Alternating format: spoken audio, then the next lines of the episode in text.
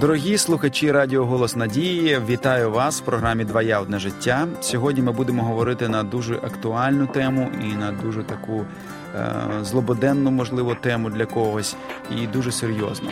Е, в нас в гостях Раїса Степанівна Кузьменко, психолог. Вітаємо вас. Добрий день. Е, хоча ця тема є, є такою складною і вона досить поширена на наших широтах, ми не могли її обійти. Тому що, хоч як не складно про неї говорити, тому що ну це те питання, яке потрібно вирішувати, це ті питання, які не можна е, пройти осторонь. Алкоголізм в сім'ї, залежність і співзалежність. Ем, Думаю, що алкоголізм це проблема багатьох сімей, і не лише в нашій країні, а також в заможних країнах, в різних країнах. Ми не будемо говорити про причини можливо алкоголізму, а можливо, десь ви і зачепите. Однак, е, що відбувається, які взагалі рольові моделі виникають в такій сім'ї і деструктивні, скажімо, і на що це впливає, і як з ними боротися? От про це ми поговоримо сьогодні. Вообще употребление алкоголя, оно очень распространено в нашей культуре, и оно не считается чем-то постыдным или тем, чем нужно заниматься, бороться. Хотя в годы э, при Горбачеве еще была такая программа, э, когда алкоголь запрещался, было определенные годы, это даже свадьбы пытались устроить без алкоголя, но это было краткое время.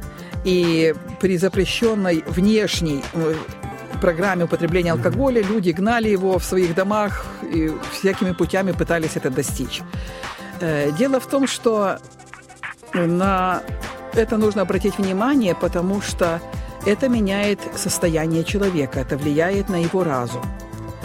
И считается, что если в семье есть человек-алкоголик, э, когда можно сказать алкоголик, когда не он уже процессом питья управляет, а когда принятие алкоголя уже управляет его жизнью, алкоголь для него становится номер один.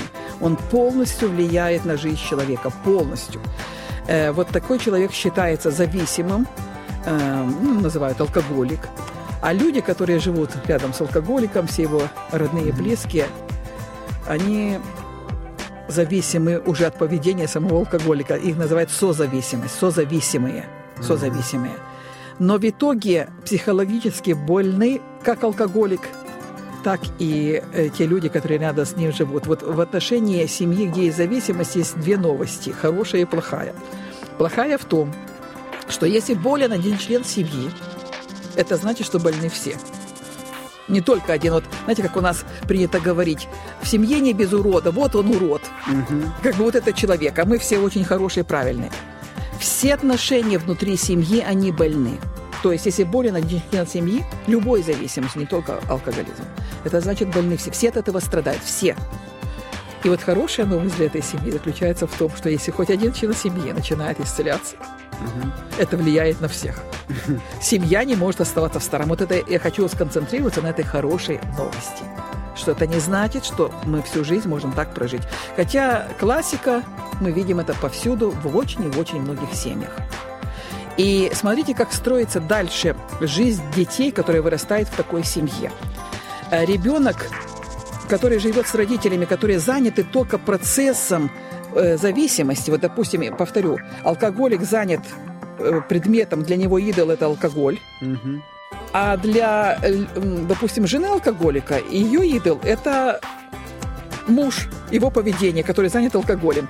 И существует, ну, такая юмор некий в этом отношении, что встречаются два друга, и один говорит другому, понимаешь, моя стра- жена страдает от алкоголя. Он говорит, что, пьет? Да нет, это я пью, а она страдает. Вот, вот такие вот страдания. Вот это происходит. И что для алкоголика алкоголь зависимость, то для жены алкоголика или там жены э, мужа алкоголички, да, допустим, да, поведение этого человека та же зависимость. Что алкоголь делает человека зависимого нетрезвым, э, то человек созависимый, то у него тоже нетрезвость. Он когда думает о поведении другого человека, он абсолютно лишается внутреннего мира, внутреннего покоя. Если мы возьмем их поведение, оно абсолютно одинаковое, только алкоголик пьет, а другой человек не пьет и так же само ведет себя на поведенческом уровне, что тот злится, страдает, обвиняет всех, кто созависимый злится, страдает, обвиняет всех, что э, на уровне эмоций этот чувствует себя очень плохо и пытается обезболить себя тем э, веществом, которое употребляет. И созависимый чувствует себя очень плохо. Он не употребляет вещество какое-то, да, но вот э, пытается обезболить себя контролем над зависимым человеком, проконтролировать его, проследить, заставить, да, принудить к чему-то. Э, но и, естественно, на таком поведенческом уровне, что у одного разрушается жизнь, что у другого разрушается жизнь. Там и много обмана, и много критики, и много контроля. И тоже вот, э, ну, вот один пример, допустим, один алкоголик находится на лечении, там они где-то гуляют во дворе с другими пациентами, ну и там жена одного из них идет, и ему говорят, вот смотри, твоя Надя, э, жена идет. Он говорит, о, моя Зоя идет. Как Зоя? Ты, э, ее же не Зоя зовут, а я вам говорю Зоя, змея особо ядовитая. Это вот такое отношение. Вот так человек зависимый воспринимает созависимого, который пытается его проконтролировать или лишить его предмета зависимости. Mm-hmm. Ну да, вони це сприймають як И вот что самое главное, на что мы можем обратить внимание, как растут дети. Дети не получают к себе должного внимания, не получают любви. Они привыкают какие-то определенные маски или определенные роли выполнять в семье, чтобы заслужить от своих родителей это. То есть нужно быть очень хорошим, чтобы тебя любили. Нужно быть очень правильным, чтобы на тебя вообще обратили внимание. И э, вот часто очень, я вот э, э, обращу внимание на такие поведения, которые мы можем встретить часто в окружающем мире. Девочка, вот, допустим, растет в такой семье, она видит, какая жизнь ее мамы, сколько там боли, сколько горя в этой семье, сколько страданий. И ее главная задача при всем внутреннем желании создать семью, это, естественно, желание, данное Богом, но ни в коем случае не попасть в такую же ситуацию, не оказаться замужем за алкоголиком. И вы знаете, скорее всего, что она делает? Что она за него за такого и выйдет. Она выходит за такого. Более того, она разводится, потому что жить невозможно. Она создает вторую семью. За кого выходит? Та же ситуация. И третий, четвертый. Что это такое? Это грабли, на которые наступаешь снова и снова. Вот э, я знакома с некоторыми женщинами, которые проходили такой путь. Вот скажу один краткий пример. Одна молодая женщина, которая выросла в такой семье, уже первый раз побывала замужем, разошлась с мужем-алкоголиком, невозможно дальше жить. И она же уже хочет, естественно, создать семью, молодая, красивая, очень внимательно следит за тем, чтобы не получить ту же самую ситуацию. И вот она была приглашена на определенные э, там встречу, на, выехали на пикник, и она внимательно за всеми следит. Вот все пьют, а вот один человек не пьет. У нее сердце так расположилось к этому человеку. Он почувствовал ее расположение, его душа расположилась к ней. Они стали дружить, общаться. В итоге выходит замуж. Знаете, за кого? За закодированного алкоголика, который не пил на тот момент времени, но все модели поведения, все его мировоззрение, все его взгляды были теми же самыми. И вот смотрите, если мы говорим о зависимости, то зависимый человек, зависимый, он зависит Время проходит, он не созревает, он не становится цельной личностью. Он и в 20, и в 30, и в 40, и в 60 лет может оставаться как подросток, как ребенок а ребенок, он нуждается, чтобы о нем кто-то заботился. И вот его внутренний поиск, вот эта информация, которую он выдает в окружающий мир, кто обо мне позаботится? А девочка, которая выросла в семье, где она ну, все время о ком-то заботилась, чтобы заслужить к себе любовь, чтобы почувствовать, что она вообще достойна жить. Знаете... Ее главный посыл, о ком позаботиться, о ком позаботиться. Она как будто идет от нее такой, знаете, как радар, который издает вот эту волну, о ком мне позаботиться. И они находят друг друга, как мы уже говорили, как рука перчатку.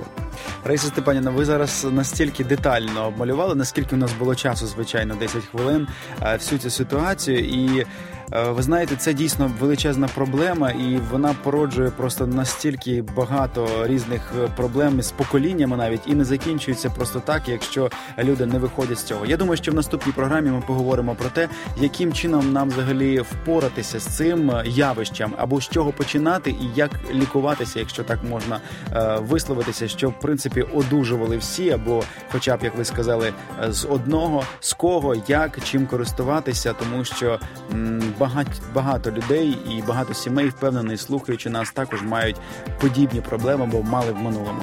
Тому дякую вам за слушні поради. В наступній програмі поговоримо про зцілення від цього явища. Залишайтеся з радіо Голос Надії. До побачення.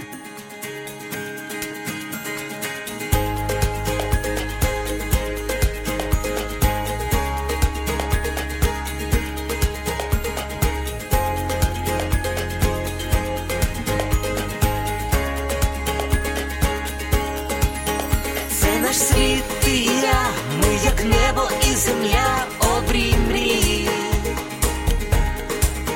всі світанки і вечори, залюбки собі бери душу грій, і моя це і твоя.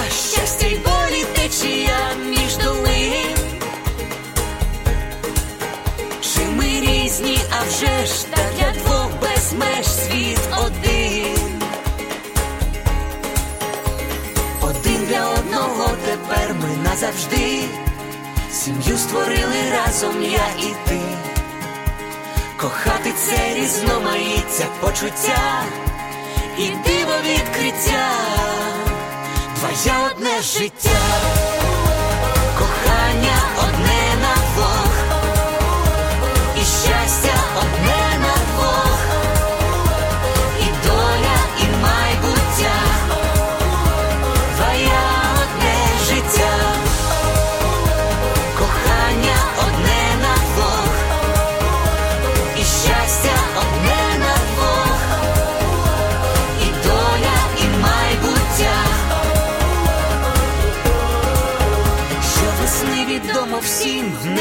блискавка та грім, але вмить хмари вітром віднесе і співом усе знов принить. Так і в шлюбі йдуть дощі, але сонце для душі зійде. Боже, хай твоя весна в душах врода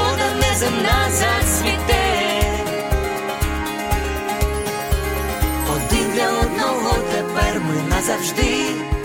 Сім'ю створили разом я і ти, кохати це різноманіття почуття і диво відкриття, твоє одне життя, кохання одне на двох, і щастя одне.